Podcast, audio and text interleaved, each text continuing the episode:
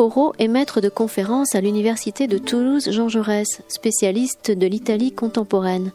Il est l'auteur notamment de l'affaire Moreau et du dictionnaire de l'Italie fasciste chez Vendémiaire, ainsi que de l'Italie fasciste chez Armand Collin.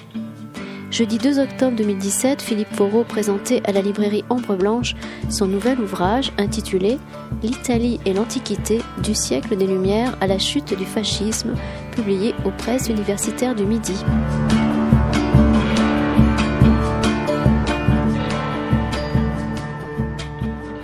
Mesdames, Messieurs, bonsoir et merci de, vouloir nous accompagner en Italie pour euh, une heure et demie à peu près, puisqu'effectivement ce qui nous réunit ce soir, c'est un, travail collectif autour de l'Italie et l'Antiquité, euh, du siècle des Lumières jusqu'à la chute du, fascisme.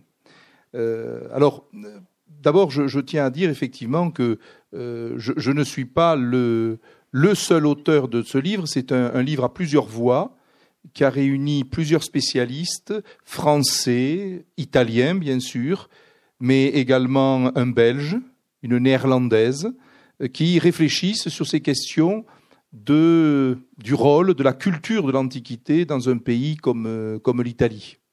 Donc, euh, bon, j'ai essayé d'être un chef d'orchestre tout au plus, mais je, ne suis pas le, seul auteur. Et je suis très heureux que, Christophe, qui est un collègue et ami donc de l'université Jean Jaurès, ait, pu venir ce soir parce que il va justement euh, être l'illustration de ce travail euh, à, plusieurs mains. Alors, d'abord, peut-être que je, je, pourrais vous présenter l'origine de ce livre. Euh, à vrai dire, euh, c'est parti d'un travail de réflexion qui est mené depuis plusieurs années à l'université de, Toulouse, dans un groupe qui s'appelle le groupe Erasme et qui appartient d'ailleurs à un plus large ensemble, Patrimoine, Littérature et Histoire, PLH. Bon.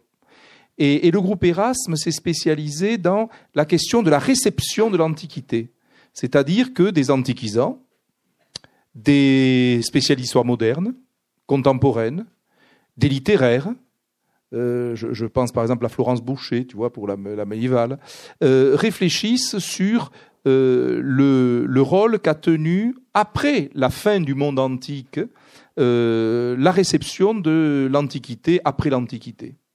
Et, donc, évidemment, pour l'Italie, c'est un pays où, vous le savez tous, le rôle de l'Antiquité est fondamental, parce que c'est un pays qui, bien sûr, à Rome, ça vient tout de suite à l'esprit, mais vous le savez aussi, c'est peut-être un pays où il y a énormément de traces de présence grecque. Hein, la, Grande Grèce, euh, alors je ne sais pas si évidemment il n'y a pas une pointe de, chauvinisme. Enfin, en Sicile, on dit que les plus beaux temples grecs sont en Sicile. Bon. Euh, euh, c'est vrai que la Sicile a un patrimoine grec, de même que l'Italie du Sud. D'ailleurs, la couverture vous montre des paysans italiens euh, au XIXe siècle dans les ruines de Paestum, en train de faire paître leurs troupeaux euh, dans des ruines de temples grecs. Et puis, euh, il y a aussi, en Italie, la question des Étrusques. Parce que les Étrusques ont quand même marqué l'histoire de la péninsule dans son centre de la péninsule. Et, je suis heureux qu'une des spécialistes des Étrusques en France, euh, qui, euh, Madame Hack, qui travaille à l'université d'Amiens, euh, ait justement fait une contribution autour de, de cette question que faire des Étrusques dans l'Italie unifiée? Parce que Rome, ça peut paraître à peu près évident, mais, mais pour les Étrusques, c'est gênant. Qu'est-ce que, que, que, faire les Étrusques? Euh, Il y aurait aussi, ça n'a pas du tout été abordé, mais enfin bon, euh, la question même de la présence des Celtes, parce que toute la plaine du Pô euh, a une culture celte extrêmement importante.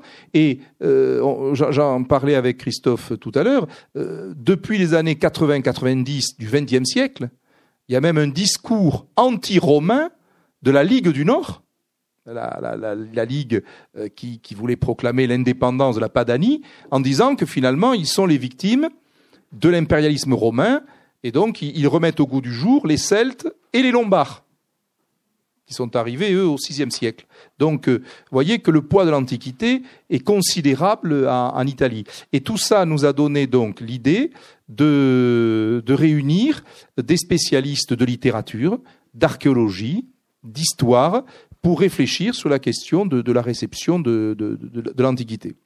Alors, peut-être un mot aussi sur les bornes chronologiques. Parce que nous partons du siècle des Lumières, donc le XVIIIe siècle. À vrai dire, euh, évidemment, on aurait pu partir plus, euh, plus en amont. Enfin, on aurait pu partir euh, de la Renaissance, voire du Moyen Âge. Mais enfin, il faut bien trouver un point de départ. Euh, le XVIIIe siècle nous a paru pratique parce que d'abord, c'est un grand siècle évidemment pour le, grand tour, hein, quand ces, euh, ces Européens venus euh, de France, euh, d'Allemagne, d'Angleterre euh, font le grand tour et passent évidemment par, euh, l'Italie. Donc le 18e, ça aurait pu être effectivement une bonne, base de, de départ. C'était aussi le 18e pratique parce que c'est le moment où commence timidement à émerger, et ça va s'accélérer avec la période française à la fin du siècle, l'idée d'une unité une unité de la péninsule. Et justement, l'unité de la péninsule, bon, qui, vous le savez, va, se concrétiser au XIXe siècle, va finalement euh, obliger les Italiens et les, les pères de l'unité euh, à réfléchir sur euh, l'histoire de la péninsule et en particulier l'histoire antique. Et, et, donc, partir du XVIIIe avait sa logique par rapport justement à, à l'unité. Et puis, terminé en 1945, ça nous a paru aussi euh, logique parce que le fascisme a tellement euh, valorisé l'Antiquité romaine, a tellement instrumentalisé euh, la romanité. Et d'ailleurs, quand vous vous promenez dans Rome, bien des aspects urbains de la ville aujourd'hui sont dus aussi au, au, fascisme. Bon, je, ne prends que comme exemple euh, le grand percement de la voie de l'Empire entre le Colisée et la place de Venise, mais c'est un des exemples les plus célèbres, mais qui, est, loin d'être le seul.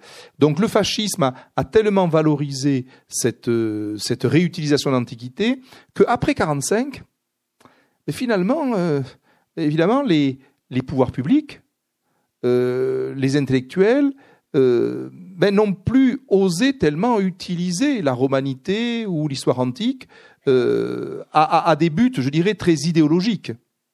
Euh, alors, c'est vrai que, comme je disais à l'instant, la Ligue du Nord a peut-être un peu modifié la, donne à la fin du XXe siècle, mais c'est vrai que, si j'ose dire, la, culture antique avait été tellement polluée de, depuis l'unité par toute une série d'utilisations qu'après 45, quand la démocratie euh, euh, républicaine s'est installée en Italie, eh bien, ma foi, euh, l'Antiquité n'a plus été un objet de, de controverse politique et d'utilisation politique. Ce qui n'empêche pas que, quand vous regardez la culture classique des dirigeants italiens de la République démocrate chrétienne, ce sont des personnes pétries de culture antique. Euh, il faut savoir par exemple que quelqu'un comme Giulio Andreotti, ça vous dit quelque chose peut-être Giulio Andreotti, bon, il, il, eh, voilà, euh, il divino le Giulio, bon, euh, il a présidé pendant des années l'association cicéronienne à Rome, et il discutait de Cicéron dont il était un très fin spécialiste. Et, en même temps, ben, il a été président du Conseil, ministre des Affaires étrangères, etc., etc. Bon voilà. Ce qui fait que, effectivement, vous avez eu jusque dans les années 80 une classe politique italienne qui était extrêmement euh, euh, influencée par cette culture antique.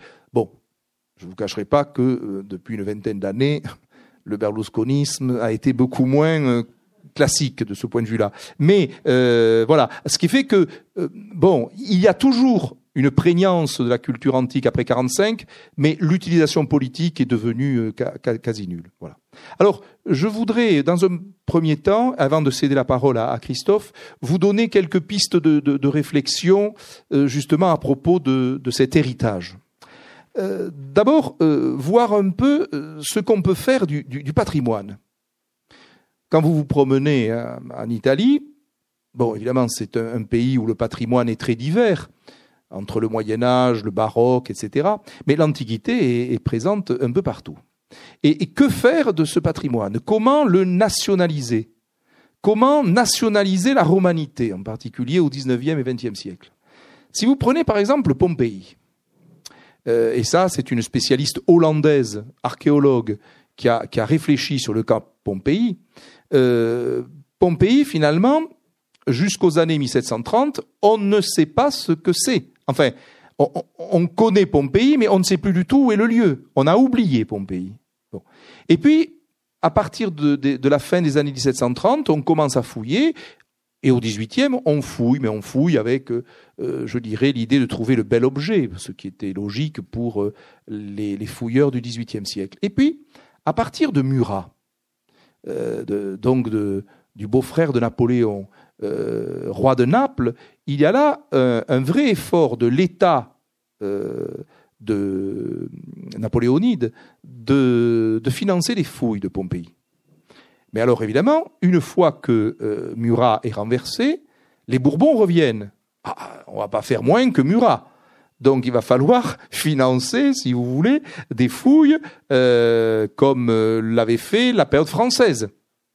Et quand, en 1860, la, marche garibaldienne renverse les Bourbons, ah, il n'est pas question de laisser tout de même Pompéi, dont on pressent l'extraordinaire richesse patrimoniale, euh, dans l'héritage des Bourbons. Et le 12 septembre 1860, Garibaldi lui-même, si j'ose dire, nationalise au nom euh, de l'Italie qui n'est pas tout à fait proclamée, mais enfin qui sera proclamée euh, six mois plus tard, le site de Pompéi. Et il va nommer un nouveau directeur que vous connaissez tous, c'est Alexandre Dumas. C'est une histoire assez extraordinaire. Alexandre Dumas, qui est garibaldien, qui euh, est là en Italie, et Garibaldi euh, va euh, le nommer. Il va y rester trois ans. Il est un peu déçu parce que finalement il est très peu écouté, Dumas. Puis c'est quand même pas un spécialiste non plus. Il va partir après trois ans de direction, et là, ça va être donné à un fidèle de la monarchie des Savoies, Giuseppe Fiorelli, qui sera, qui est lui un archéologue, etc., et qui va pendant une vingtaine d'années régenter les fouilles de Pompéi. C'est-à-dire que Pompéi devient un enjeu national euh, au travers de, trois dynasties Murat, puis les Bourbons, et puis ensuite les Savoie, et l'Italie libérale, euh, l'Italie unifiée. Euh, et, c'est vrai que là, euh, vous avez un cas typique d'une volonté des pouvoirs qui se succèdent en Italie de, mettre en valeur euh, ce site qui, il est vrai, est assez extraordinaire à, à Pompéi. De même, si vous prenez à Rome, la monarchie des Savoies, quand elle arrive à Rome, elle a un double enjeu. D'abord, faire d'une capitale euh, qui finalement encore quelque peu modeste dans les années 1870, euh, une vraie capitale d'un royaume unifié et qui veut jouer dans la cour des grands. Hein, L'Italie s'imagine quand même comme une, même si c'est la plus petite des grandes puissances, mais veut jouer dans la cour des grands. Donc il faut donner à Rome, euh, je dirais, la capacité d'être une vraie capitale. Bon. Euh, d'où euh, ces grands travaux d'urbanisme euh, que l'on dit humbertiens à la fin du XIXe siècle. Mais aussi, il faut essayer, après la Rome des Césars et la Rome des papes, de, réinvestir dans le patrimoine antique de la ville. Et si vous prenez par exemple le, cas du Panthéon, le Panthéon au cœur de Rome, le Panthéon qui est un temple tel que nous le voyons aujourd'hui, refait par Adrien dans les années 120-130, et euh, qui a eu la chance d'être christianisé euh, au tout début du 7e siècle, puisqu'en 608, l'empereur Phocas de, Byzance donne l'Église à la papauté, et qui va donc transformer ce lieu en Église ce qui lui a permis d'être finalement très bien conservé. Et donc, j'en reviens à mon Italie unifiée. Quand Victor Emmanuel II meurt en 1878, la question de savoir où est la sépulture du roi, où doit-on trouver une sépulture du roi, euh, se pose. Alors, il y a les piémontais qui disent, mais la, sépulture d'un roi des Savoies euh, est à Turin, dans la basilique de Superga qui domine la ville. Toute la dynastie est là. Oui, ça c'est une logique, je dirais, euh, d'avant l'unité. Seulement maintenant, il est roi d'Italie. Et il faudrait le, mettre à Rome. Mais où? Où faire un Saint-Denis, si j'ose dire, à l'italienne? Et on trouve le Panthéon. Parce que le Panthéon, finalement, c'est un lieu impérial romain, euh, un temple du second siècle, euh, dont l'état de conservation est quand même assez remarquable. Euh, il a été christianisé. Il y a déjà Raphaël. Raphaël y repose, le grand peintre Raphaël s'y trouve. Et, donc on décide de, mettre le premier souverain de l'Italie unifiée. On va faire du Panthéon un véritable Panthéon royal. Et on va y mettre, ensuite, y placer la dépouille de son fils Umberto, Humbert Ier en 1900. La reine Marguerite, euh, l'épouse du roi Umberto, euh, y repose aussi quand elle décède en 1926. Bref, c'était destiné à devenir un Saint-Denis royal italien euh, parce que finalement ce, prestige du, temple d'Adrien valait pour la monarchie des Savoies. Bon, finalement, peu de souverains italiens, parce que la monarchie italienne, vous savez, euh, prend fin en 1946 à la suite du, référendum euh, constitutionnel. Mais enfin, euh, ça aurait pu être un lieu véritablement de la mémoire de la monarchie italienne et de l'unité italienne. Et vous avez encore, d'ailleurs, aujourd'hui, dans le Panthéon, une garde royale qui monte la garde devant les tombes, avec des pétitions que l'on peut signer pour le retour euh, en particulier du corps de Umberto II, hein, de Humbert II, qui repose à Hautecombe euh, en Savoie, hein, dans l'abbaye de, de, Hautecombe. Bien. Et, euh, et, ensuite, il y a un autre euh, élément, évidemment, du, du, patrimoine sur lequel je voudrais dire quelques mots. C'est, alors là, c'est étudié dans, dans, dans plusieurs contributions liées à, l'archéologie. c'est la période, la période fasciste. bon, le, le, fascisme à, à utiliser la romanité, euh, je dirais à tout propos et sous des angles différents. Euh, je pense en particulier, on en parlait avec Christophe tout à l'heure, une, une, contribution sur les, les manuels pour enfants, les livres pour enfants des années 20 et 30. Et c'est passionnant pour voir que, euh, y compris dans l'école, enfin, il y avait une volonté véritablement de romaniser les petits Italiens pour leur donner finalement un, un fil conducteur à leur propre histoire, et vous avez euh, euh, une très intéressante contribution sur les manuels pour enfants hein, euh, à l'époque fasciste.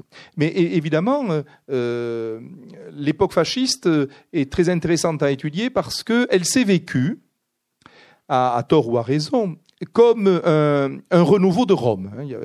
Euh, la, troisième Rome, c'est pas la, Rome des Savoies, c'est bien la, Rome, la Rome fasciste. Et vous avez effectivement là euh, une, mise en parallèle possible entre Auguste et, Mussolini. Mussolini, euh, vous savez, le jeune Mussolini socialiste n'est pas du tout antiquisant. Pas du tout antiquisant. il a même des articles dans les journaux socialistes euh, dans lesquels il, écrit, en particulier un journal qui s'appelle La lutte des classes, hein, des classes, c'est bon. Des articles incendiaires sur Rome. Rome, c'est finalement une ville de fonctionnaires, de prêtres et de prostituées. Je, cite le futur Duce. Finalement, c'est une, une ville parasite, une ville qui sert à rien. La vraie Italie, c'est l'Italie du Nord, c'est l'Italie ouvrière, c'est l'Italie euh, de la classe ouvrière. Rome, c'est une ville euh, de, d'une économie du tertiaire. Et euh, évidemment, une fois arrivé au pouvoir, même déjà la conversion se fait euh, dès 1921. On a un discours de lui à la Chambre où il défend l'universalité de Rome, et on sent bien que le bonhomme est en train de se romaniser fortement. Mais alors, une fois au pouvoir, une fois au pouvoir, Rome va être utilisé de manière euh, continuelle. Euh, mais sur plusieurs plans, l'urbanisme à Rome, mais aussi, par exemple, la création de colonies. Vous savez, les, Romains ont construit des colonies dans tout l'Empire. Mussolini crée des villes nouvelles. Sabaodia, Latina, etc., euh, qui, sont créées dans les marais pontins qui avaient été asséchés à partir de 1928. De même, le, le rôle du, sport. Hein. finalement, les, empereurs romains voulaient donner à la ville des grands termes. Or, les termes, c'est pas seulement des bains. C'est un lieu, je dirais, de, sport total. Et Mussolini a voulu euh, donner euh, au peuple italien une, une culture de l'éducation physique, du sport, euh, pour en faire de virils légionnaires, si j'ose dire. Et donc le, le, fascisme, de ce point de vue-là, a, fait du patrimoine antique euh, un, un, lieu de réception, une, un miroir dans lequel il pourrait se regarder. Voilà. Le, le Duce, c'est le nouvel Auguste. Et euh, si vous vous promenez aujourd'hui dans, Rome et que vous allez par exemple près du mausolée d'Auguste, pas très loin de la place du peuple, le mausolée d'Auguste tel que vous le voyez aujourd'hui, et la place qui l'entoure, vous êtes dans un urbanisme fasciste, euh, je dirais quasiment de A à Z. Euh, j'enlève le Z parce que euh, en 2006, on a refait l'abri où se trouve l'hôtel de la paix. Mais sinon, l'hôtel La Paix, euh, l'abri qui, était là jusqu'en 2006, avait été inauguré en 1938 pour le bimillénaire de la naissance d'Auguste. Et, donc finalement, on, voit comment euh, le nouvel Auguste a cherché à, à, marquer la ville.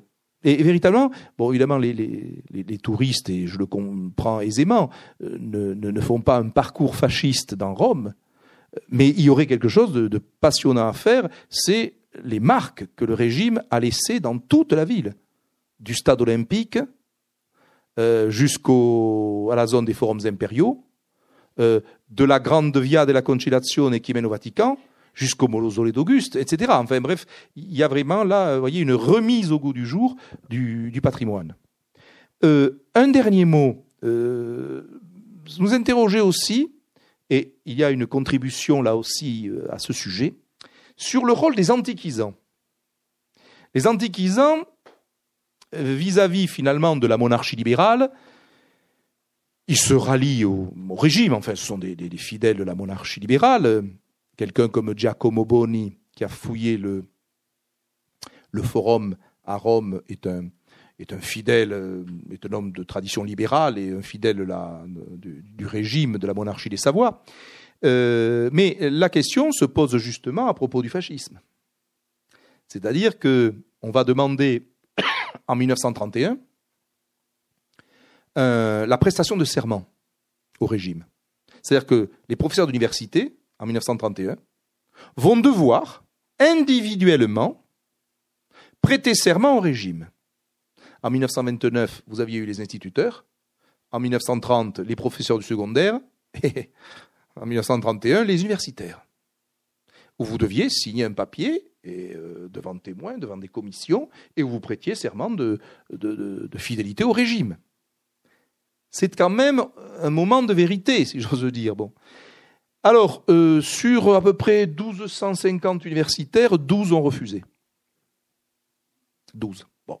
Les autres ont prêté serment euh, pour des raisons diverses et variées. Et parmi les douze qui ont refusé, vous avez quelqu'un qui est un grand antiquisant, qui s'appelle Gaetano de Sanctis.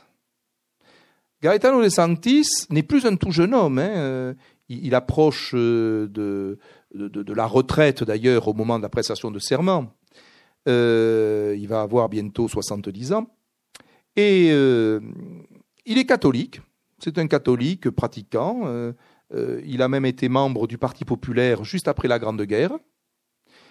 Et en 1925, il signe le manifeste antifasciste. Alors vous allez voir la complexité au travers de ce grand professeur d'histoire euh, grecque et romaine. Il refuse le, il signe pardon le, le manifeste. Très bien, manifeste antifasciste. Il refuse le serment en 1931 il est dans une même logique. Il perd son poste. Bon, il était, je crois, à deux ans de la retraite. Bon, euh, ça, entre guillemets, sa carrière était faite, mais enfin, ils, perdent leur poste, quand même, hein, les, les, les, ceux qui refusent le serment. Mais alors, ce qui peut paraître paradoxal, c'est que cet homme euh, participe à une des grandes entreprises intellectuelles du régime, qui est l'encyclopédie Treccani, l'encyclopédie italienne. C'est-à-dire que vous avez un homme de tradition catholique démo-chrétienne qui signe le manifeste de 25 antifascistes, qui refuse le serment de 1931, mais qui par contre estime que, au nom de la science historique italienne, il doit diriger, et il le fera avec une extrême rigueur et une extrême attention, il doit diriger euh, les articles fournis pour l'encyclopédie italienne qui commence à être éditée à partir de 1929. Et je peux vous assurer, pour m'être plongé dans cette encyclopédie, que lui-même a écrit beaucoup d'articles, je crois aux alentours de 140, 150 articles. Ça va de, d'une biographie jusqu'à des grands articles thématiques. Et il relisait systématiquement les articles des jeunes antiquisants qu'il faisait travailler, parce qu'il avait toute une équipe qui travaillait pour lui. Et il estimait que finalement, il valait mieux, il valait mieux que ce soit lui qui dirige cette, euh, ces, articles gréco-romains, plutôt que de laisser à des historiens beaucoup plus engagés vis-à-vis du fascisme et qui auraient complètement fascisé les articles d'encyclopédie. Donc, vous voyez, euh, la chose est, voilà, euh, c'est pas évident. C'est pas évident. de, de, même que Giovanni, que Benedetto Croce, philosophe historien, lui, il refuse de participer à l'encyclopédie, mais par exemple, il va dire à ses élèves, prêtez serment au régime, parce que si vous prêtez pas serment au régime, vous serez remplacé par des ultrafascistes, et il vaut mieux que ce soit vous qui restiez en poste. vous voyez, voyez les, circonstances. Et alors là, justement, vous avez Sarah Ray, qui est euh, maître de conférence à Valenciennes, qui a étudié euh, le parcours de ce Gaetano De Sanctis, et elle l'a mis en parallèle, là on sort de, l'Italie quelques instants, euh, elle l'a mis en parallèle avec Kurt von Fritz, qui est le seul antiquisant qui a refusé en 1934 de prêter serment au Führer. Il y en a un là, un seul, universitaire allemand, qui refuse le serment au Führer. Il va quitter l'Allemagne. Vous voyez, les Italiens, ils étaient 12. Les Allemands, ils étaient... Euh, remarquez, il y a un seul juge qui a refusé le serment au maréchal en 1941 le juge Didier, je, cite son nom comme ça. Et euh, donc euh, voilà, elle fait un parallèle entre ces deux antiquisants, un Allemand, un Italien, et leur attitude vis-à-vis de, la question de, de la prestation de serment. Donc vous voyez que sur la question du patrimoine, sur la question de l'attitude des intellectuels italiens, en particulier vis-à-vis du fascisme, euh, il y a des choses extrêmement intéressantes à voir. Et un dernier mot, avant de, céder un peu la, parole quand même à mon ami Christophe Humbert. Euh, quand vous êtes archéologue, il vous faut de l'argent. Parce que le philologue qui travaille sur Tacite, il est dans son bureau chez lui, il n'a pas besoin d'argent il peut être, il peut se permettre, je dirais entre guillemets, plus facilement d'être dans une position, si ce n'est antifasciste, mais en tout cas de neutralité vis-à-vis du régime. Mais un jour, j'en discutais avec un archéologue italien qui me dit, mais tu sais, nous encore aujourd'hui, on a besoin d'argent. On a besoin d'autorisation pour fouiller. Et si on se met à dos toutes les autorités possibles et imaginables, eh bien finalement, on n'a plus rien. On ne peut plus travailler. Et donc, les archéologues italiens des années 20 et 30 Certains étaient convaincus par le régime, parce qu'effectivement, le, fascisme a bénéficié d'un réel, comment dirais-je, d'un réel consensus. Ça, j'en suis intimement persuadé. Euh, mais même quand vous étiez, je dirais, vous savez, de, cette masse un peu flottante, euh, vous n'étiez pas vraiment fasciste, mais ni antifasciste, etc. Ben finalement, pour travailler, vous aviez besoin des fonds du régime. Et donc, vous aviez besoin de faire un peu allégeance au régime. Alors, certains avaient et ça c'est étudié également par euh, Nathalie Dehaene dans le livre, euh, certains contournent l'obstacle en travaillant sur la Grande Grèce. Parce que finalement, travailler sur Rome et la romanité, c'était très connoté, vous voyez ce que je veux dire par le fascisme. Tandis que la Grande Grèce, c'est moins fascisant. Et donc, vous avez euh, des archéologues italiens euh, qui ont préféré se consacrer à la Grande Grèce, qui était finalement intellectuellement et politiquement moins contraignante, parce qu'elle n'était pas romanisante.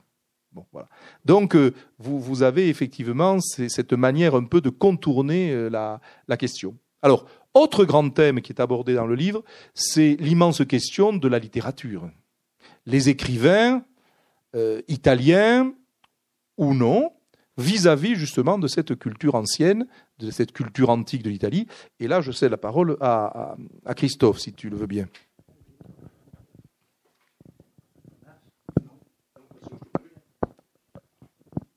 Là? Oui? Ah oui. Alors, euh, d'abord, je remercie Philippe. Donc, moi, je suis simplement un des contributeurs du volume. Hein. Euh, et ce que je vais faire ici, c'est d'abord donner quelques réflexions générales, et puis, si j'ai le temps, euh, peut-être lire un ou deux passages, euh, certains articles que j'ai trouvés vraiment intéressants.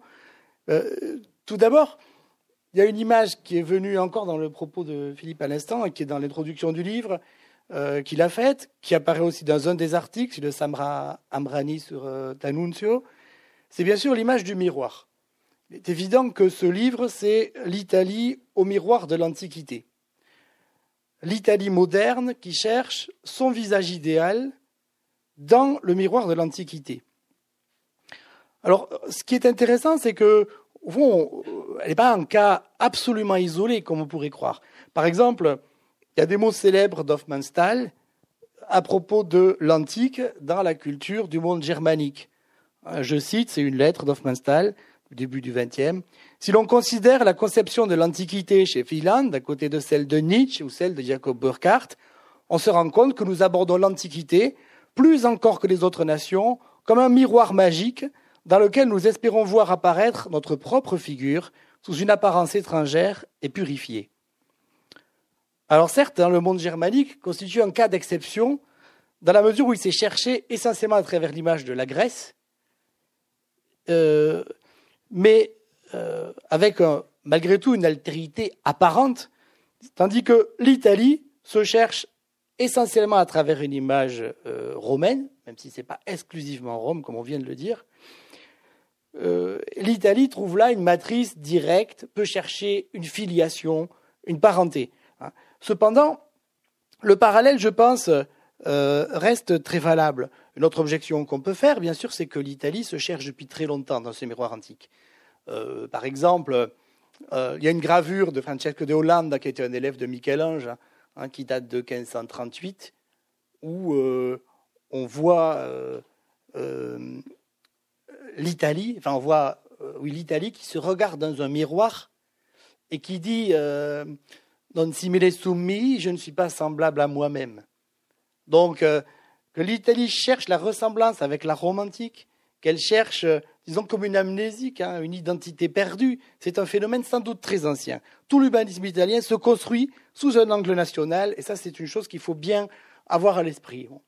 Le parallèle euh, reste frappant au sens où, évidemment, c'est à partir du XVIIIe que malgré tout, la quête de l'État-nation se met en place. Voilà. Et donc, à partir de là, on peut dire que dans le livre euh, qui vient de, paraître, eh bien, on pourrait remplacer euh, Winkelmann, Burkhardt et Nietzsche, par exemple, par des figures qui apparaissent ici, comme euh, Giambattista Vico ou euh, Bettinelli au XVIIIe, et puis au XIXe, Mazzini ou Leopardi, et puis sur la fin du siècle, D'Annunzio, hein, pour un troisième temps, sachant que dans cet ouvrage, il y a un quatrième temps, hein, effectivement, qui est le temps fasciste, où cette quête, sans doute, culmine, enfin. Alors, euh, certes, d'autres aspects de l'Antiquité sont présents dans l'ouvrage. Hein, par exemple, l'Antiquité biblique, puisqu'il y a le cas de Nabucco, hein, de Verdi, hein, qui est étudié par euh, un musicologue, donc euh, Michel Lehmann. Bon, chacun sait que Nabucco, c'est un malentendu, c'est-à-dire que Verdi n'entend pas du tout faire une œuvre où, dans le sort des Hébreux captifs, se, construit une image directe en fait de la captivité italienne. Ah, donc c'est un grand enjeu de réception de savoir comment euh, ce cœur biblique est devenu un emblème euh, national. Il y a un autre objet qui est l'Antiquité grecque, qui est un petit peu plus représenté. Euh, je pense essentiellement à, deux articles. Euh, l'un concerne Léopardi. Léopardi, donc au début du romantisme italien, euh, accorde un rôle très important à l'Antiquité, parce qu'au fond, c'est un des rares écrivains, un des derniers, peut-être qui est vraiment quasiment un philologue de métier, on va dire, qui a un contact quotidien avec les textes de l'Antiquité. Et dans euh, l'article de Tatiana Crivelli, on voit que euh, les exemples, les figures qui sont convoquées, peuvent être, disons, de manière à peu près égale des figures grecques ou des figures latines. Simplement, en réalité, on peut aussi s'apercevoir que de façon majoritaire, euh, les figures politiques sont latines.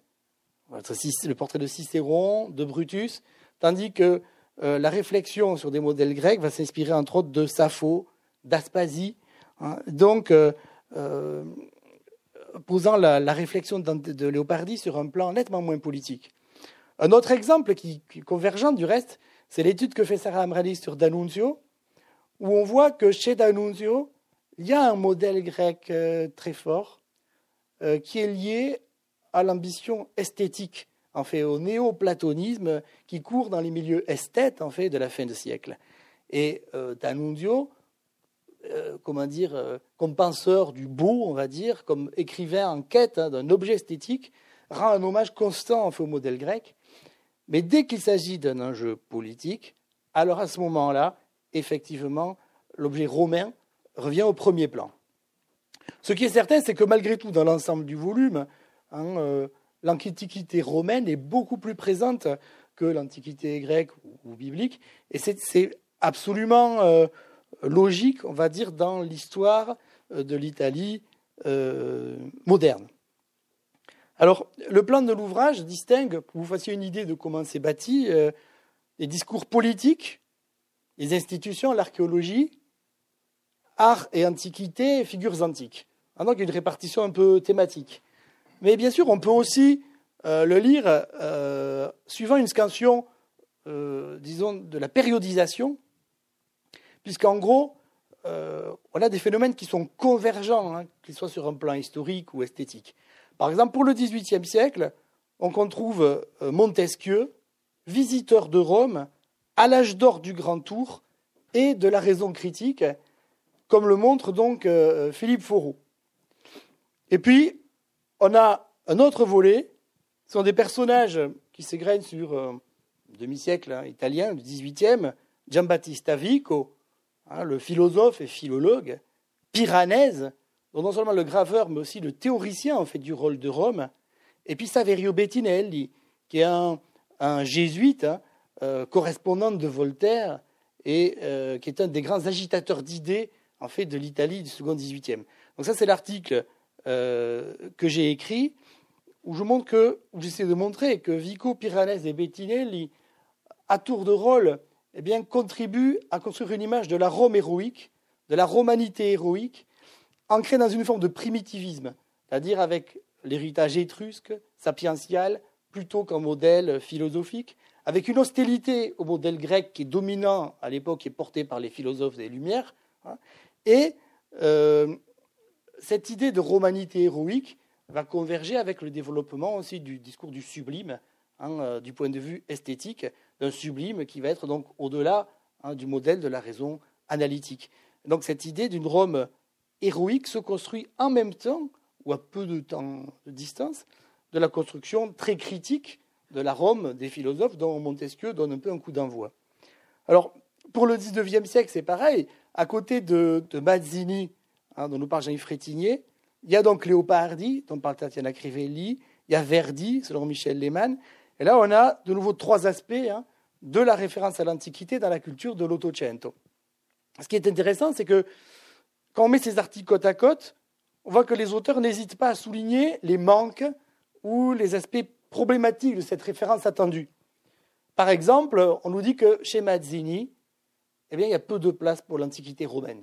Certes, c'est lui qui, pose l'idée de la première Rome, la deuxième Rome, hein, la première antique, la deuxième des papes et la troisième, la terza Roma, qui sera la Rome du peuple italien. Mais au fond, La première ne modulait guère hein, la dernière dans le trajet de Mazzini. Euh, de même, Michel Lehmann montre que l'Antiquité biblique chez Verdi est dépourvue de tout contenu identitaire ou même directement politique et qu'elle est, une construction stylistique, enfin rhétorique. et enfin, quant à Léopardi, on se rend compte que chez lui, l'héroïsme moderne implique une attitude qui est profondément différente de l'héroïsme antique. Dans les modèles de l'héroïsme antique, il va valoriser par exemple le sacrifice militaire ou bien le suicide amoureux pour le modèle euh, grec ou saphique ou autre. Et l'homme moderne lui paraît tout à fait incapable en fait de ce type d'héroïsme. Et donc ce qu'il développe, c'est un héroïsme, euh, euh, disons, euh, intérieure, hein, intellectuelle, et pas directement euh, de l'action. Du moins d'après ce que euh, nous dit ici Tatiana Crivelli, j'y reviendrai peut-être un peu tout à l'heure pour nuancer. donc voilà, l'enjeu, ce n'est pas bien sûr, sinon ce serait un peu monotone, de vérifier à chaque étape, en quelque sorte, un modèle d'antiquité déjà prêt, en ready-made, où on aurait une vérification chez les auteurs le panorama est varié. Certains articles nous montrent eh l'absence ou le caractère problématique de la référence à l'antique hein, chez les, personnages euh, concernés. Il y a un certain nombre d'articles aussi, je l'ai dit, qui, qui renvoient à la période entre la fin de siècle et la, et la, guerre de 14 ou de 1915, en l'occurrence pour l'Italie. Là encore, je pense que c'est intéressant de, de replacer côte à côte, je ne conteste pas l'architecture du livre qu'a posé Philippe, mais pour le proposer, disons, de le lire différemment, on peut effectivement se contenter d'une mise en page, on va dire, purement chronologique. Par exemple, le collègue italien euh, Leandro Polverini euh, fait une étude des festivités du cinquantenaire de l'unité italienne en 1911. C'est intéressant de poser ça à côté de l'article, par exemple, sur D'Annunzio, écrit Sarah Amrani, ou bien de l'article sur le cinéma, ce premier âge d'or du cinéma antiquisant hein, qui a lieu entre 1900 et 1915, avec entre autres le film Kabir. Parce que, au fond, eh bien, euh, la référence à l'Antiquité romaine se construit dans le même contexte, c'est-à-dire les attentes héroïques du Risorgimento qui sont déçues, en fait, dans une période de bilan, 50 euh, ans après, l'attente impérialiste de la jeune Italie, puisque c'est à partir de 1911 hein, qu'on a euh, les, premières tentatives de, conquête impériale hein, de, la nouvelle Italie. Et euh, il ne s'agit pas, bien sûr, de faire de cette période-là une, période, on va dire, pré-fasciste ou proto-fasciste. Et en ce sens, Sarah Amrani, dans son article, euh, revient aussi sur le, mauvais procès qu'on va faire à D'Annunzio en l'assimilant directement en fait au fascisme, alors que le nationalisme euh, d'Annunzien ou l'héroïsme d'Annunzien émane de modèles euh, malgré tout distincts et antérieurs. Cependant, il faut quand même avoir à l'esprit qu'effectivement, justement, le, fascisme n'a pas le, monopole hein, de l'impérialisme ou de la nostalgie impériale romaine. Hein. En dehors de ce volume, il y a une étude classique de Lorenzo Braccesi, L'Antiquita Gredita, qui, montre bien que Dès la proclamation de l'unité italienne, José Carducci écrit un poème pour montrer l'aigle romaine qui étend ses ailes sur la Méditerranée. Hein. Euh, c'est parce qu'au fond, euh, en réalité, dès le XIVe siècle, dès Pétrarque, l'aspiration avoir une nation italienne se construit dans la nostalgie impériale de Rome. Donc les deux objets sont difficilement euh, distincts. Hein, donc je dirais que pour saisir le propre de la romanité fasciste, même du point de vue littéraire ou esthétique, eh il faut bien voir ce qu'elle a en commun avec une tradition beaucoup plus longue, et en particulier avec cette période, peut-être une période d'incubation, qui est celle effectivement de, euh, de l'unité nationale entre, au début du XXe siècle. Bon, comme on le présente donc, euh, dans les débats qui ont déjà commencé, c'est vrai que la période du fascisme se taille la part du lion dans cette enquête. Donc il y a, l'article de Yann Nellis qui évoque justement la formation du jeune Mussolini euh, socialiste. Euh, il y a cet article de Marielle Lacolin sur lequel je, vais revenir parce que j'aimerais bien citer un. Oui, c'est mieux comme ça. j'aimerais bien citer un, petit passage, cet article sur la littérature de jeunesse, parce que c'est assez fascinant les parallèles entre le Duce et, et César, le Duce Auguste qui arrivent sur leur cheval blanc. Hein, et euh, il faut dire que le discours politique, qui dans l'architecture du livre est l'objet, euh, disons, essentiel de la première section, discours politique, s'invite fatalement un peu partout, puisque euh, si Rome est l'objet aussi prépondérant dans le livre, Rome est un objet inévitablement politique en particulier dans la tradition littéraire italienne.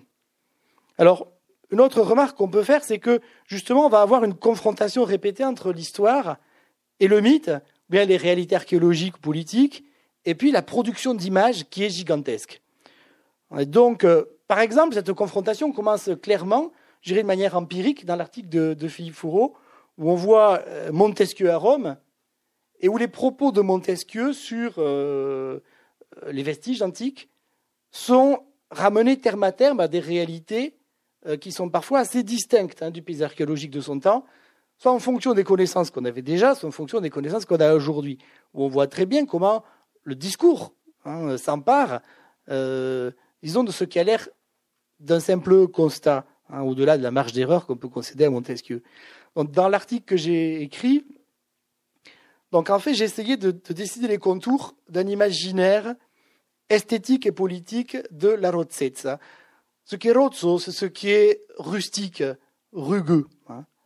Et donc ce terme est employé d'abord chez des auteurs des Lumières pour mettre à distance Rome. Au moment de la grécomanie, des philosophes, on va considérer les Romains comme un peu euh, des rustiques, des barbares, les voleurs de l'univers, on les compare aux Tartares, aux d'Alger, etc. Et donc ce terme de rozzo est une façon de les disqualifier. Et puis il y a un moment où ce terme de va être utilisé dans un sens positif.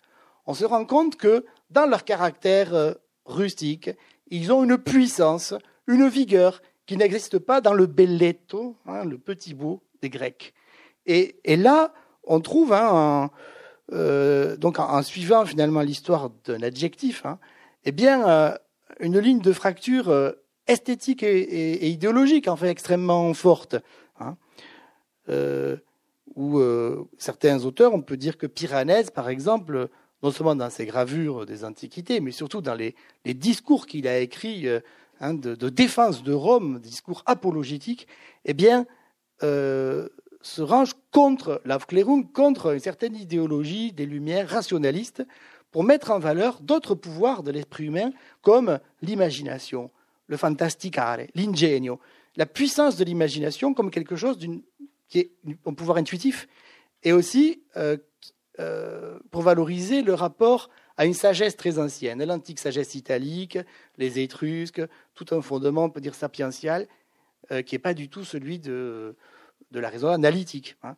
Donc voilà, il y a un, cet enjeu-là hein, de production d'images, hein, d'un imaginaire primitiviste, me paraît vraiment importante pour comprendre les épisodes ultérieurs de l'histoire de l'esthétique ou de l'idéologie, soit la période romantique ou même la période euh, fasciste. De toute évidence, bon, c'est bien d'images que parle l'article sur euh, la littérature pour euh, la jeunesse, ou encore celui d'Antonio de la Capra sur le cinéma italien d'avant la Première Guerre mondiale. je pourrais m'arrêter quelques instants sur une autre image, cette fois ridiculisée, renversée, non exalté de la romanité que nous donne un autre article de Sarah Amrami. C'est un article sur Gadda et Brancati. Ce sont deux auteurs qui ont été d'abord plutôt favorables au fascisme et qui s'en éloignent radicalement à partir du début des années 30. Souvent un moment crucial puisque c'est là que commence justement l'impérialisme fasciste. Et donc, euh, ils prennent pour cible la glorification officielle de la virilité et qui voudrait euh, s'adosser à, un certain imaginaire de la virilité romaine antique. Donc l'article est très drôle, hein, euh, parce que euh, on voit euh, Brancati avouer que jeune, il aurait aimé avoir trois quarts de cervelle de moins et un quart de biceps de plus. il est fasciné par justement le sport, les athlètes, jusqu'à se rendre compte, hein, il y a sans doute un seuil critique à partir d'un certain âge où on n'aspire plus à être beau et con à la fois, effectivement. Et euh, effectivement, c'est un fait très humain. Hein. Mais avec le fascisme, ça prend des proportions, disons, globales. L'angoisse normale, finalement, du jeune intellectuel au stade, bon, devient quelque chose d'affreux quand le sport devient une valeur, effectivement, systématique, officielle et, et, et exaltée aussi sur un plan, justement, intellectuel.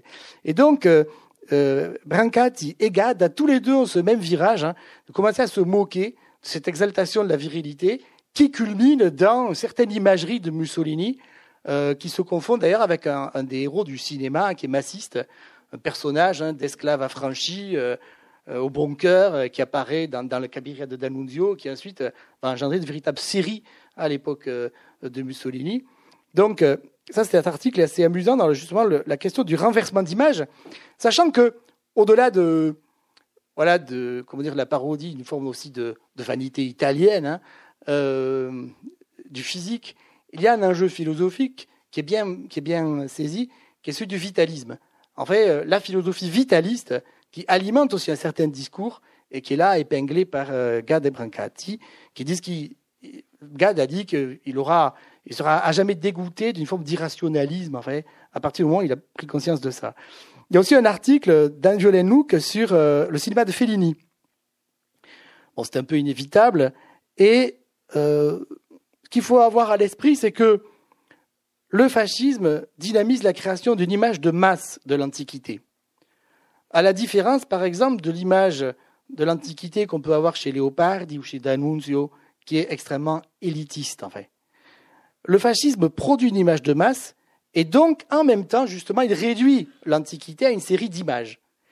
Et euh, l'article montre bien que Fellini va faire une sorte de surenchère, il va réinterpréter ironiquement ces images, ces vignettes de l'Antiquité fasciste en tant que clichés. En particulier, tous les débuts hein, de Fellini Rome, hein, où on voit euh, euh, le maître d'école qui, qui, franchit le Rubicon dans, sautant un ruisseau avec ses enfants, aller à Yacta Est, ceci est le Rubicon, où on vous montre le pas de loi avec d'authentiques oies.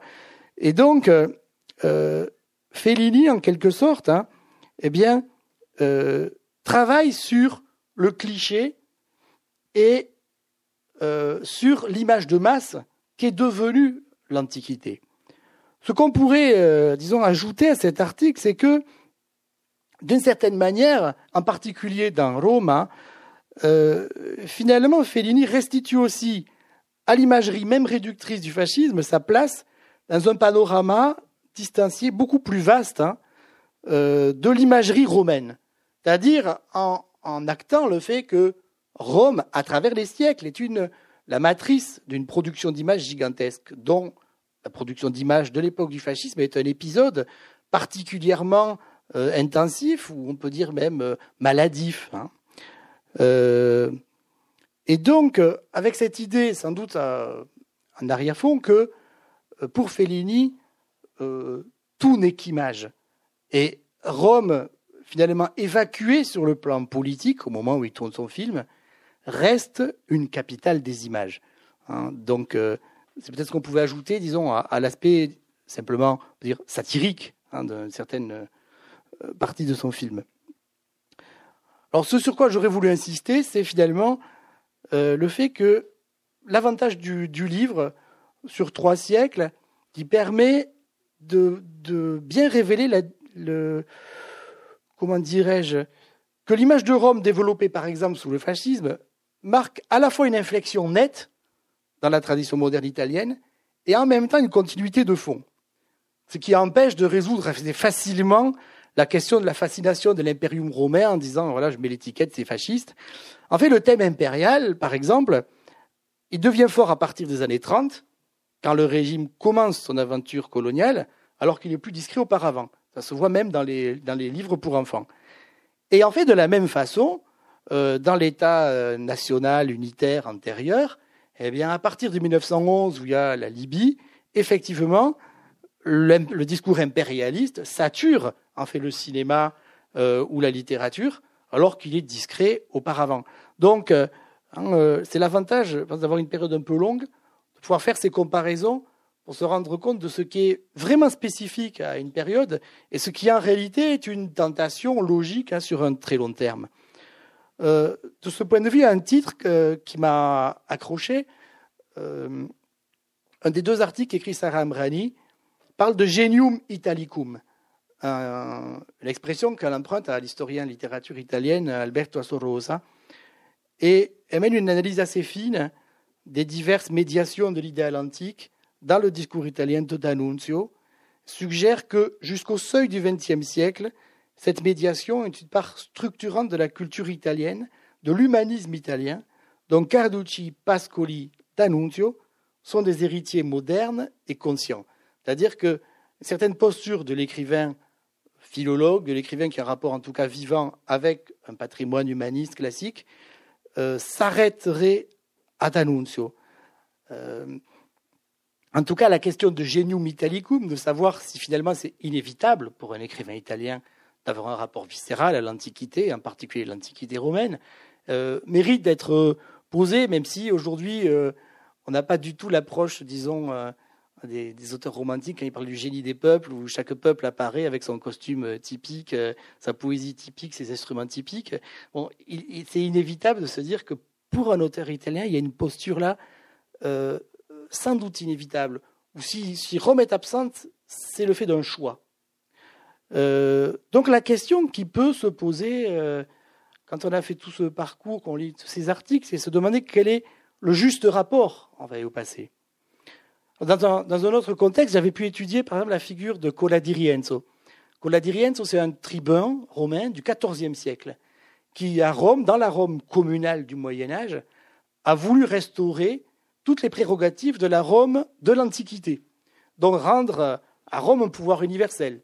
Du coup, discuter au moins d'égal à égal avec le pape et l'empereur. Bon, vous, doutez, l'aventure a fini très mal, euh, que la Diriens ont été euh, euh, lapidés. Hein. Et bien sûr, on peut se demander, c'est tentant de penser un parallèle possible avec Mussolini. mais ce qui est certain, c'est que Cola di Rienzo est présenté dans les chroniques du début du XVe. c'est un notaire, c'est les, tout début en fait. Les notaires, c'est un peu la couche euh, sociale de laquelle a surgi la première caste humaniste.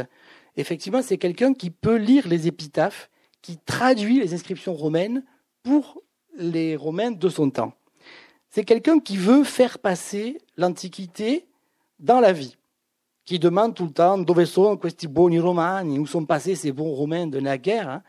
Et donc, euh, la question qui est posée très nettement, et qui se reposera finalement au fil des siècles, c'est celle, on peut dire, de l'ubris, de mémoire. À partir de quand il y a une faute, c'est naturel que le clerc ait cette fascination pour Rome. Quand il devient homme politique et qu'il veut incarner Rome dans son présent, par exemple les années 1350 à Rome, là se produit un, choc hein, qui est euh, effectivement qui, qui, qui, qui, demande une véritable analyse. Parce qu'il n'y a pas de culture humaniste si on ne veut pas incarner l'héritage culturel dans la réalité politique, si on se contente d'en faire un objet de musée. Et en même temps, l'incarnation, disons, sans médiation, l'incarnation fascinée ou brutale, produit effectivement une hubris, un excès. Et euh, c'est évident que euh, dans le long cours historique, si la référence romaine est continuelle en fait dans, le, patrimoine culturel italien, le, fascisme a présenté cette hubris, hein, cet excès, Hein, que André Suarez, par exemple, l'écrivain français, appelait la romanite. Hein, non pas la romanité, mais la romanite au sens où effectivement on a une forme de, maladie infectieuse, de, déviation euh, pathologique. Voilà. Et ça m'a rappelé, pour finir, sur un autre plan, un essai assez brillant qui avait obtenu un prix européen dans les années 60, euh, début 80, Eduardo Lourenço, un, essai sur le Portugal, qui s'appelait Le labyrinthe de la saudade, c'est-à-dire de la nostalgie, psychanalyse mythique du destin portugais. Et Lorenzo, qui vivait à chaud les événements du début euh, de l'après-Salazar, trouvait un peu bizarre que les Portugais, d'abord engagés dans la rhétorique du régime de Salazar, une rhétorique impériale, passent immédiatement, en deux, trois ans, à devenir les champions de la démocratie, de l'anti-impérialisme, avec exactement la même bonne conscience, finalement, et euh, s'interroger sur, en fait, qu'est-ce que c'est euh, être portugais, par exemple. Et son essai, eh bien, invitait à, justement un, rappel de toute l'histoire idéologique à partir du début du 19e, hein, du Portugal moderne. Et sa conclusion, c'était que c'était un problème de représentation. Au fond, euh, tous les peuples ont besoin d'une image positive d'eux-mêmes, mais dans certaines circonstances historiques, pour certaines nations, la représentation euh, prend un poids excessif pour la réalité empirique. On vit avec une représentation surdimensionnée. Et la solution ne peut pas être, évidemment, d'abandonner complètement cette euh, représentation, de jeter le miroir magique hein, de l'Antiquité aux orties, par exemple, pour l'Italie. Mais sans doute, effectivement, elle demande une, une, cure, une mise à distance. Hein, bon, euh, était psychanalyste, en vrai, euh, pour trouver la, juste image de soi. Donc là, j'ai fini mon, parcours. Juste, euh, peut-être, on, peut lire un, extrait de, l'article qui porte sur les, enfants, que j'ai trouvé euh, assez intéressant. Honnêtement, je dois être honnête, le, le, le secteur littérature de jeunesse, c'est un secteur qui se développe beaucoup dans les études littéraires. Bon, et parfois, c'est une niche aussi pour euh, les gens qui n'aiment pas se confronter à des textes compliqués ou difficiles. Voilà, c'est un peu cruel, mais voilà, ça peut être sans aucun intérêt, faut le dire. Mais euh, là, non. Là, non, parce qu'il y a du contenu euh, massif et en même temps euh, esthétiquement euh, intéressant. Donc, par exemple, voilà, je prends euh, une page hein, de cet article de Mariella Collin. En 1937, sort un ouvrage pour la jeunesse de Mario Rosati, intitulé Poema dell'Impero, donc le poème de l'Empire, dont la couverture place vis-à-vis la statue de l'empereur Auguste et le Duce sur son cheval blanc. Le texte est effectivement un poème en vers qui se veut une imitation de l'Énéide. Il est composé de deux parties. Dans la première, l'ombre de Virgile descend aux enfers et rencontre Aîné. Puis c'est la Sibylle qui, après avoir annoncé la grandeur et la décadence de l'Empire romain lui prophétise la venue d'un fils de l'Italie qui sera grand et grâce auquel l'Empire reviendra. Dans la seconde partie, Virgile revient sur Terre, rencontre le jeune Mussolini qui erre sur les routes et lui révèle sa destinée. Après sa participation à la Grande Guerre, il fondera un puissant mouvement qui le mènera au pouvoir dans l'Ourps. Et là, il fera célébrer le Noël de Rome, qui sera la fête du travail de la Nouvelle-Italie, et redonnera le éclat aux vestiges de la Rome antique. Enfin, il rétablira l'Empire et pourra proclamer face au monde, comme qui est l'Empire pour notre roi, saluer le roi empereur de l'Italie. Virgile prend alors congé du héros en lui annonçant que pour la troisième fois, l'empreinte de Rome a été gravée dans le monde par les légionnaires. Donc, ce sont des textes assez élaborés quand même. Hein. Et euh, ce qui est important de voir, c'est que les recours sont des recours classiques, qui ont déjà été utilisés par le passé, qui n'ont rien de spécifiquement fasciste. Par exemple, je sais pas moi, le, grand texte sur Rome de Scuderi, hein, le frère de Madeleine, Alaric ou Rome vaincu, montre aussi la Sibylle qui prophétise au futur Gustave de Suède qui va régner sur la moitié de l'Europe, puisqu'on va flagorne avec le roi des Suédois. Bon, convoquer la Sibylle pour annoncer un homme politique finalement qui va être le nouvel Auguste, ça a déjà été fait. Simplement, c'est un recours euh, qui est en fait purement rhétorique euh, dans la tradition littéraire et qui ici prend effectivement une prégnance de propagande beaucoup plus forte parce qu'on est en train de prophétiser quelque chose que les jeunes Italiens vivent tous les jours. On les invite à reconnaître en fait Auguste euh, dans euh, Mussolini. Euh, un autre texte, hein, et je finis là-dessus, est cité ici, donc c'est une remarque quand même, aussi le retour, par exemple Virgile qui revient dans l'Italie contemporaine, ça aussi c'est un recours qui existe avant. Par exemple Bettinelli dans les Lettere Virgiliani, donc un texte du XVIIIe, vous montre Virgile qui revient à Rome. Mais en général, c'est pour euh, que le, ce voyageur de l'Antiquité soit un peu comme le persan de Montesquieu. Il voit rien comme il veut. Le Virgile de Bettinelli est là pour dire que les lettres italiennes sont vraiment décadentes. Les Italiens du XVIIIe siècle parlent à moitié français, ils connaissent même pas leur langue.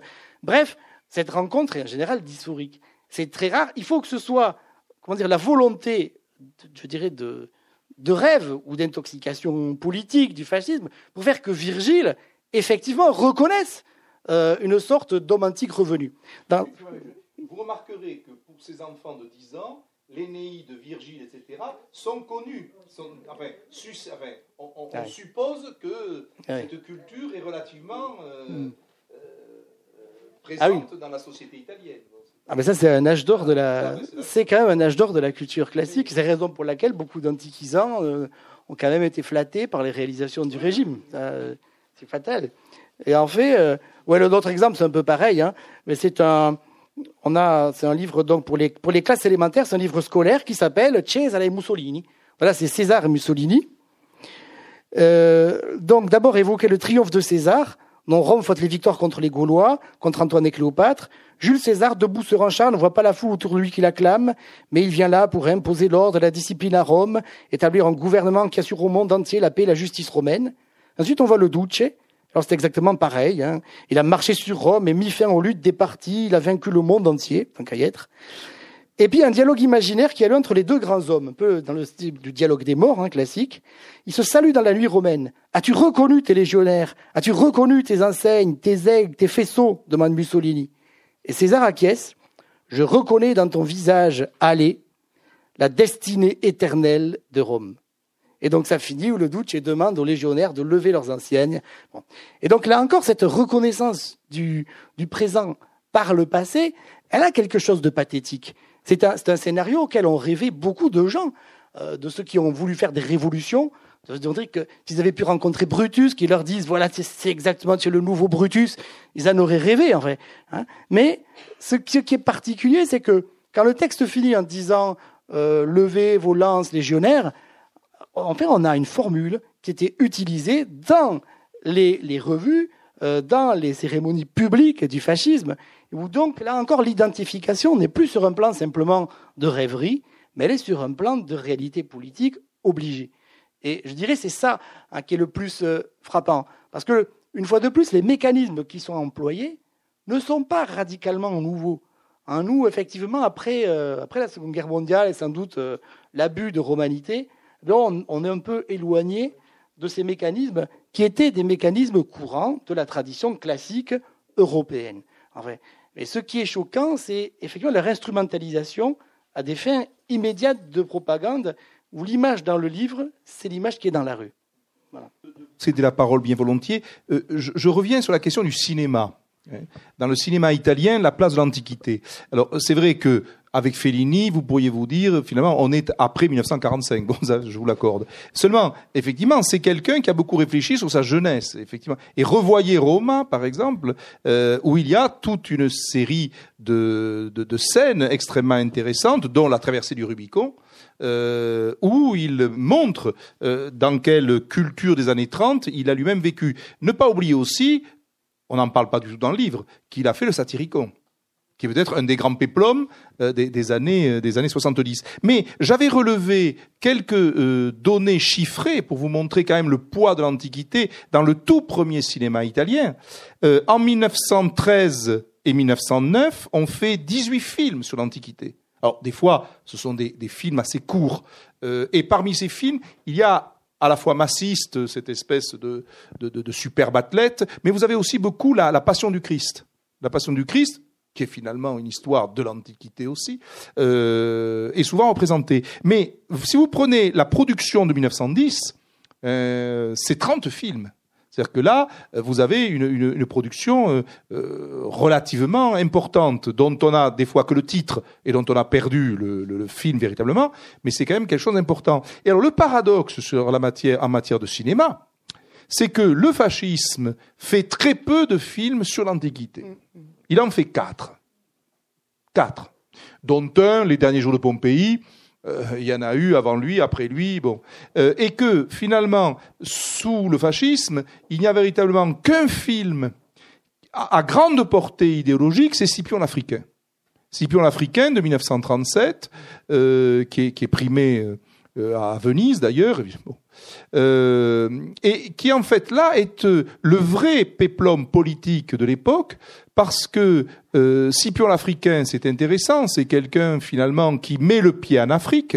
Or, nous sommes au moment où les Italiens, euh, le, pouvoir italien ne cesse de réclamer la Tunisie, par exemple. Or, où est Zama? Zama, c'est en Tunisie. C'est-à-dire que les Romains étaient là avant même euh, ces espèces d'usurpateurs français. Et comme nous sommes les héritiers italiens de Rome, notre revendication sur la Tunisie est tout à fait euh, légitime.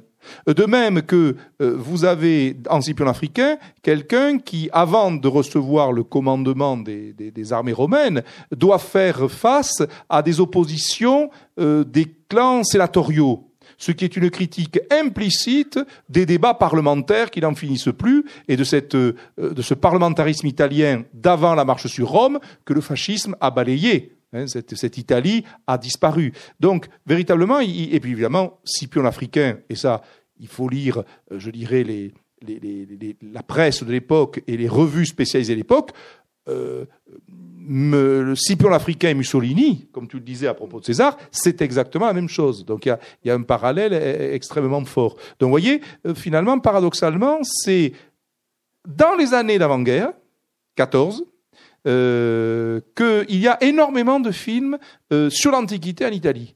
Et à l'époque fasciste, où pourtant, on a essayé de vous le montrer, vous le saviez, le fascisme a surutilisé la romanité, il n'y a que quatre films euh, qui portent sur l'Antiquité, et dont un seul est vraiment un film politique. Les autres, les autres non. C'était Philippe Foreau, auteur de l'ouvrage L'Italie et l'Antiquité, du siècle des Lumières à la chute du fascisme, édition presse universitaire du Midi, à la librairie Ombre Blanche le 2 octobre 2017.